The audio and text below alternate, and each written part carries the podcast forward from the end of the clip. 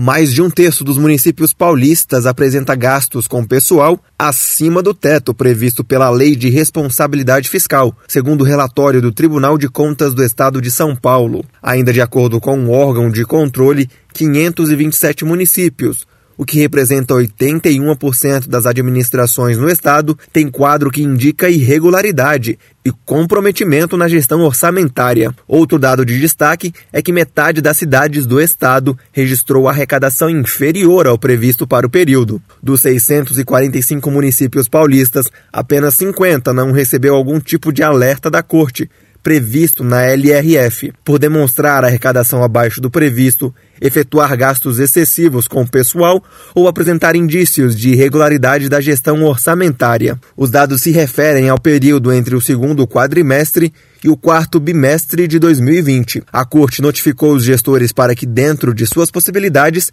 corrijam atos e condutas que possam caracterizar má aplicação dos recursos públicos. Reportagem Felipe Moura.